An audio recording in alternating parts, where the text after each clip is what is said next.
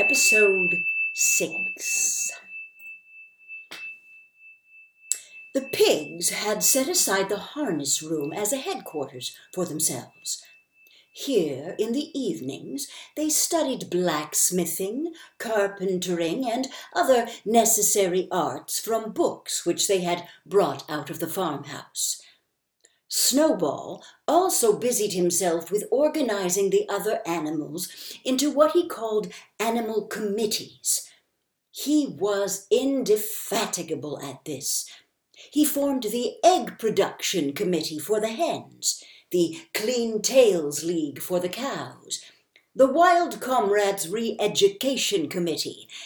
The object of this was to tame the rats and rabbits the whiter wool movement for the sheep, and various others, besides instituting classes in reading and writing. On the whole, these projects were a failure. The attempt to tame the wild creatures, for instance, broke down almost immediately. They continued to behave very much as before, and, when treated with generosity, simply took advantage of it. The cat joined the re-education committee and was very active in it for some days. She was seen one day sitting on a roof and talking to some sparrows who were just out of her reach.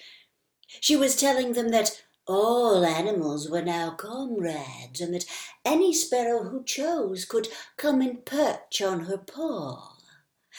But the sparrows kept their distance.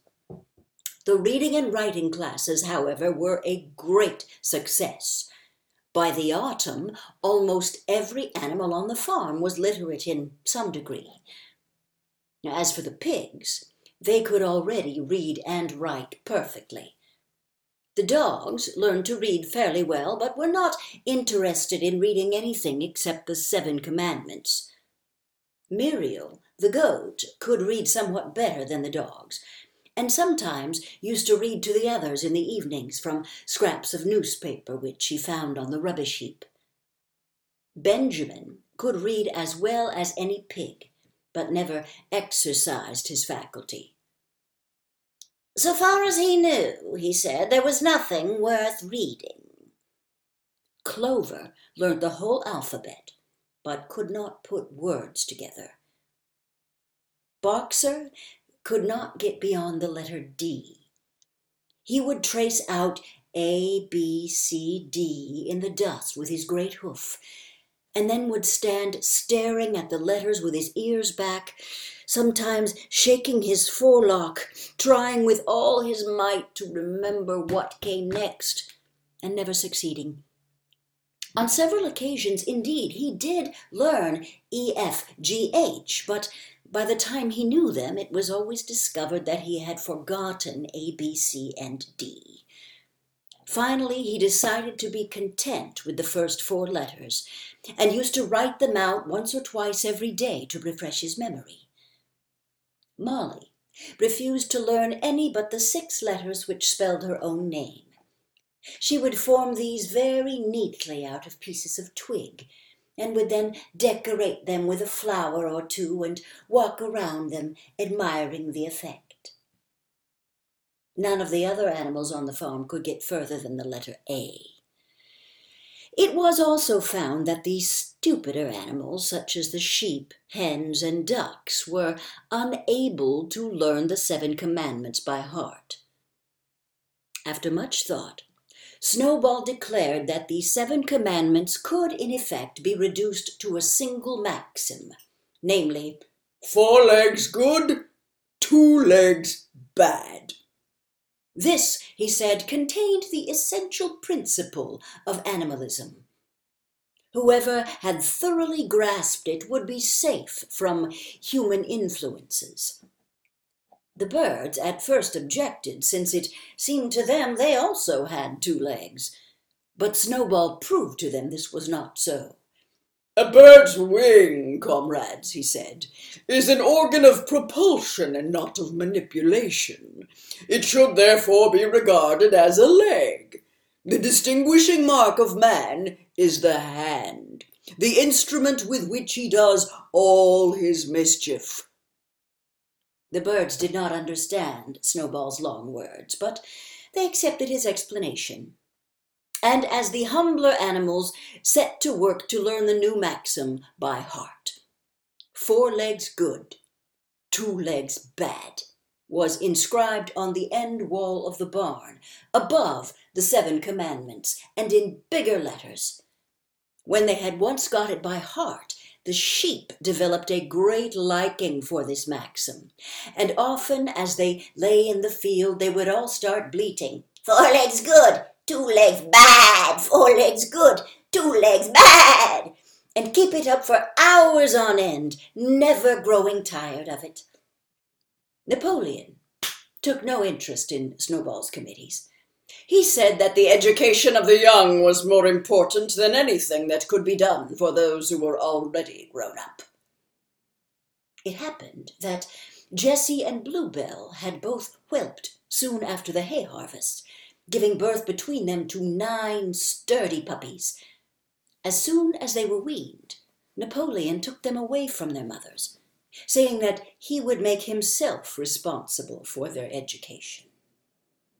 He took them up into a loft which could only be reached by a ladder from the harness room, and there kept them in such seclusion that the rest of the farm soon forgot their existence. The mystery of where the milk went to was soon cleared up.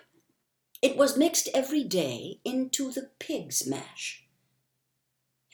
The early apples were now ripening, and the grass of the orchard was littered with windfalls. Now the animals had assumed, as a matter of course, that these would be shared out equally. One day, however, the order went forth that all the windfalls were to be collected and brought to the harness room for the use of the pigs. At this, some of the other animals murmured, but it was no use. All the pigs were in full agreement on this point, even Snowball and Napoleon. Squealer was sent out to make the necessary explanations to the others. Comrades, he cried, you do not imagine, I hope, that we pigs are doing this in a spirit of selfishness and privilege. Many of us actually dislike milk and apples. I dislike them myself. Our sole object in taking these things is to preserve our health. Milk and apples, this has been proved by science, comrades, contain substances absolutely necessary to the well-being of a pig. We pigs are brain workers. The whole management and organization of this farm depends on us. Day and night we are watching out for your welfare. It is for your sake that we drink that milk and eat those apples. Do you know what would happen if we pigs failed in our duty? Jones would come back. Yes, Jones would come back. Surely, comrades, cried Squealer, almost pleadingly, skipping from side to side and whisking his tail. Surely there is no one among you who wants to see Jones come back. Now, if there was one thing that the animals were completely certain of, it was that they did not want Jones back. When it was put them in this light, they had no more to say. The importance of keeping the pigs in good health was all too obvious. So it was agreed without further argument that the milk and the windfall apples, and also the main crop of apples when they ripened, should be reserved for the pigs alone. End of chapter 3.